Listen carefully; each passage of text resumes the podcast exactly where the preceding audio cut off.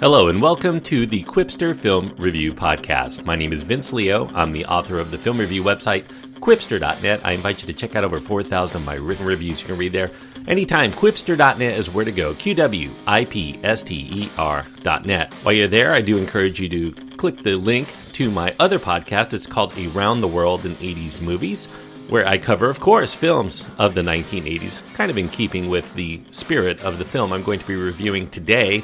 That film is called Shazam.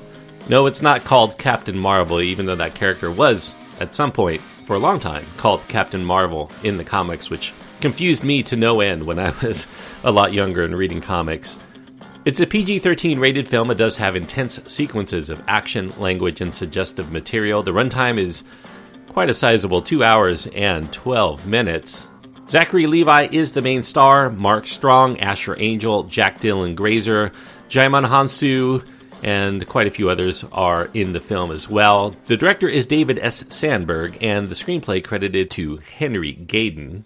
In the film, we meet Billy Batson. Billy Batson's a troublemaking 14 year old who's living in this foster home in Philadelphia. He's been kicked around through a lot of these such homes after he had been abandoned as a young child to a young mother that he's been searching for ever since she left him at a crowded carnival many years prior. One day, the sleuthing prankster gets transported after an act of bravery to another realm, and he meets there a powerful and reclusive wizard, played by Djimon Hounsou, who's been on a long term search himself for someone pure of heart to pass his magical powers to. The wizard bestows upon Billy the power to turn into this muscle bound, adult bodied, costume superhero by using his name of Shazam. Now, along with his superhero loving best friend in the foster home, Freddy, the still adolescent minded Billy has plenty of fun in trying to discover his new powers and all of the things he can do with those. From buying beer to giving the school bullies some comeuppance, it's all in there as teenagers would probably concoct. However, things get serious with the emergence of Dr. Thaddeus Sivana, played by Mark Strong. Sivana was once, as a kid, passed over as unworthy by the wizard, and he seeks to usurp those powers from Billy, along with the cabal of demon like possessors within Dr. Sivana. They represent the seven deadly sins, who are planning to come to ultimate power with Sivana as their vessel to the outside world so much more to the story than that. Actually, the plot is much more complicated than I'm giving it credit for here, but I think that would suffice to get you interested.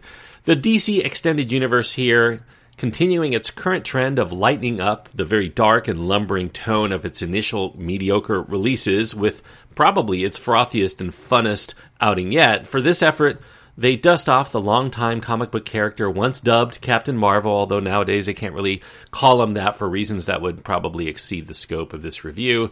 And they make this a comedy about an abandoned teenager who finds his calling when he's bestowed upon with godlike powers. This one is really all about the wish fulfillment for teenagers because just about every kid has dreamed about becoming a grown up.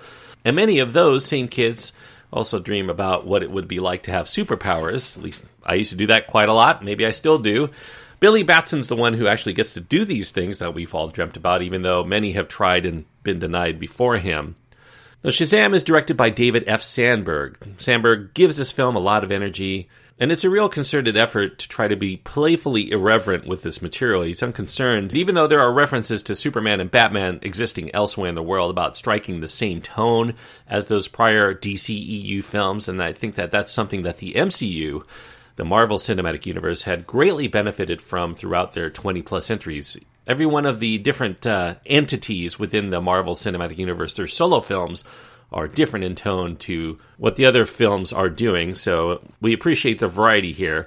I think, in particular, if you were going to look for a film to which to compare Shazam to in terms of its tone and its attitude, is on the Marvel side, Spider Man Homecoming is the one that this one reminds me most of. In fact, the animated beginning of the end credits playing out to a Ramones classic feels very much like it's directly lifting from that film in terms of what it's trying to achieve. And it feels like the kind of superhero flick in tone still with something that would have come out in the 1980s. And that's something that Spider Man Homecoming shares. You have a mix of the movie called Big, in which a boy becomes a man even though he retains the mindset of a boy. There's a nod to that film in Shazam.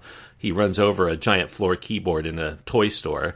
It's a very Spielbergian, kid centric uh, effort here, the family angst you found in a lot of those Spielberg films. And a lot of the light-hearted Superman films of, of course, 1978 through the 80s in terms of its sequels, those are obvious influences to the main story and what it's trying to achieve here. And as with those films, I think the tone of Shazam does tend to drift into a certain unevenness because people begin to die in this film. Some of them we see flung off of buildings or through high-rise windows to deaths that feel kind of awkward to us because they are so meaningless it's a little troubling there to be so cavalier about such things, but you know, that is the tone of the film. This is a superhero comedy. It does benefit from a very likable cast of actors. Asher Angel's Billy as the teenage form, just as fun to observe as Zachary Levi's big sized counterpart, and that lends this feel of a juvenile man child a very fun thing to observe as we watch a grown man, especially a very robust and muscular grown man, act like a total kid. Mark Strong is, he's always competent in movies. He does make for an intimidating villain. However, I would say that Mark Strong gets to be less charismatic as you would expect from him. He's a little bit underserved by being in this mostly one note role. The film does offer Sivana a bit of a backstory as this child who is thrown away by both the wizard as well as his own family following some tragic events that left him vowing to regain the path he was once offered before fate cruelly yanked it away in one fell swoop. However, any sympathy that we might have for the character is not really well developed beyond that very first scene, and that makes it a bit of a waste to have to explore it. The shoddy, computer generated gargoyle creations known as the Seven Deadly Sins, those are not nearly as fun or as interesting to observe. Those creatures lend more to that aforementioned unevenness in tone once they start threatening to bite off people's heads. I think all in all, though, Shazam is certainly a fun and sometimes very funny film in many regards, even though it has a few heavy handed moments. At 2 hours and 12 minutes in length, though, it does begin to outstay its welcome a bit. It stretches a very thin premise well beyond, I think, what is necessary to tell its story, and that length is especially felt once we get into this third act, and much of the sense of logic is jettisoned in favor of a lot of CG spectacle and reducing the special qualities of becoming a hero by letting just about everyone not only take part, but they're already skilled enough to go mano a mano with powerful godlike demons who've been honing their skills since time immemorial. I mean, just doesn't make sense at all once you get to that point. But this is the kind of movie where you go into it expecting to have a good time and not care about whether it's all going to make sense or really adhere to any form of real world reflection. I mean, it's not a very deep film at all. So, along those lines, I would say at least Shazam will likely leave most moviegoers leaving the theater with a smile, and so I do recommend it enough to give it three stars out of four. Three stars on my scale means that I do think that this is a worthwhile viewing for those people who enjoy a good superhero film and don't really want to have a lot of high overhead.